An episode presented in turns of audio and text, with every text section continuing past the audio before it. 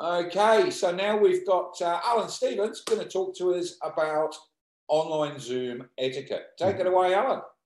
Thank you very much.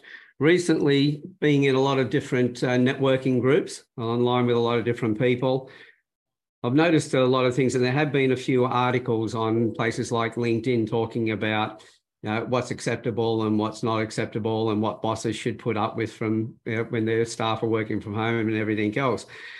And some of the issues that we have are just people not thinking, and others where equipment's not playing the, right game. One of the things that I found, I'll just go through, I've got a few points and I'll just go through those uh, one at a time. But just remember that regardless of whether you're at work in the workplace or you're working from home, in that moment, you're at work. And perceptions are quite important.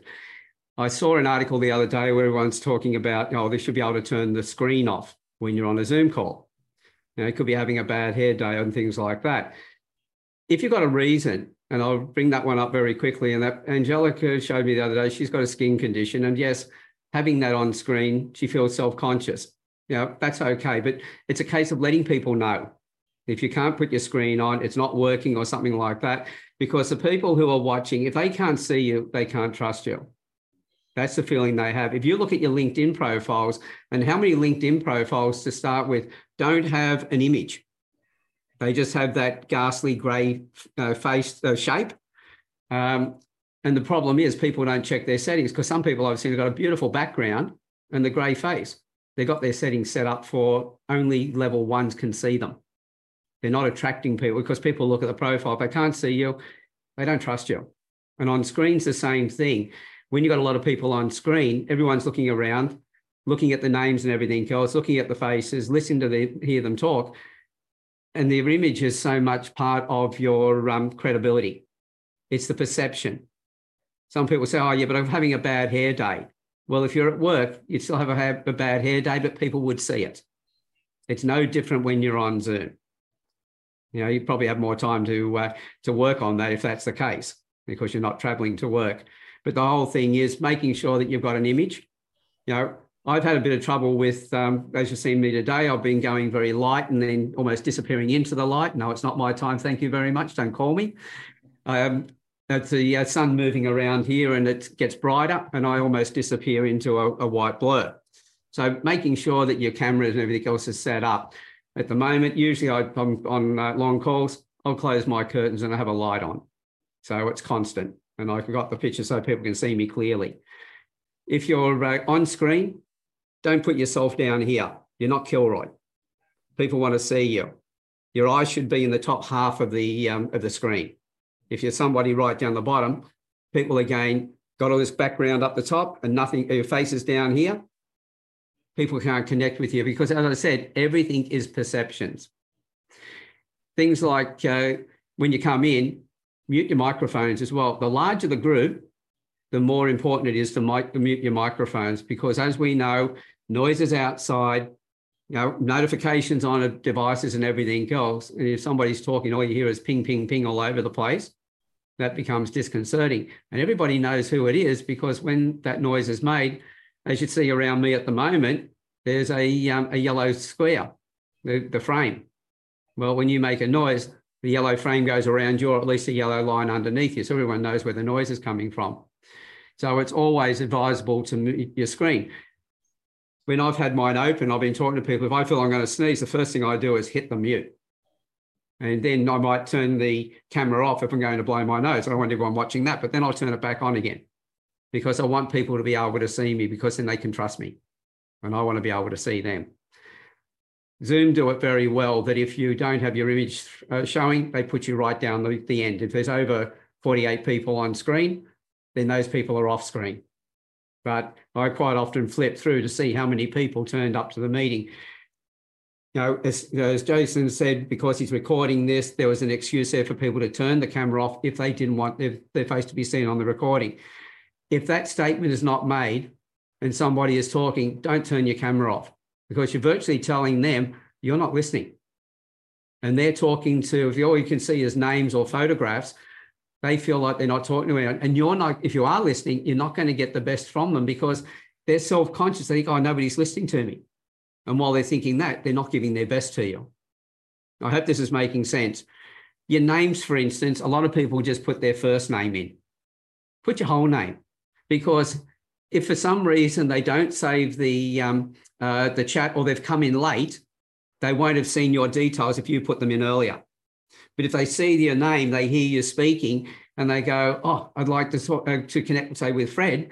If Annie's got if Annie's got Fred there and he's got his company, you know, the virtual CMO, how do I find him? but he's got Fred Gillen, so I can then go and find him on LinkedIn. And because I can see his face, I can see his face on Zoom, and I know I've got the right Fred Gillen, and I can make that uh, connection. And so this is important to do, you know, to have your details in there. You'll notice with mine, I've got my name. I've also got the title of what I do. Know, if it was, if I had a different business name, you know, I, was, I wasn't using my um, my name as my website, I might have the website up there but something that tells people who you are and how to find you is quite important. The um, the other thing too is and um, uh, check your microphones because one of the things I run some other programs and I'll have my microphone set up properly, and this has really annoyed me when I've been doing uh, interviews with people. And we do a great interview on the Campfire Project. They've told me their life stories and everything else. And I play it back later on and my voice is booming over theirs and breaking up because it went to full volume. Sometimes your equipment readjusts.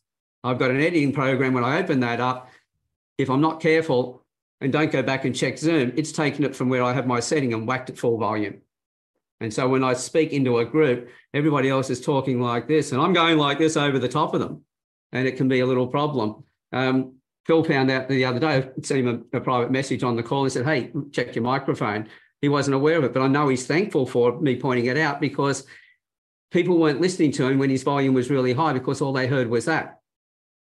But be able to hear his story and know the great service he offers, I thought he needed to know that his volume was coming through too far, too high on the on the microphone. That again is another example of uh, network building, helping the people around you. So let people know when you use the message message um, uh, the chat box if you've got a message for someone, don't put the ampersand and then their name, direct message them, unless the person who's running it's only got it set up for everybody. Know, if you can see their name, send them the direct message. Message to, to thank somebody about what they've done. You know, there might be a, a good news story, so to speak. And, you know, um, Deborah gave me this great uh, connection the other day. Yes, I'll put that for everyone to see because they know then that Deborah is doing things for people that she's somebody that they might it might be advisable for them to connect to. But if I'm sending my um, calendar through uh, to, and I'll just send a direct message. So know when to use the, that and always save the chat at the end. And it will put it, the, the chat into the system for you. So that's pretty much the, uh, the basis of what I wanted to get across today. There's quite a few things there. Just remember that when you uh, come into a chat room, you won't, if you put anything in the chat box, only the people in that room will see it. So if you want to share your details with everybody, save it for the main room.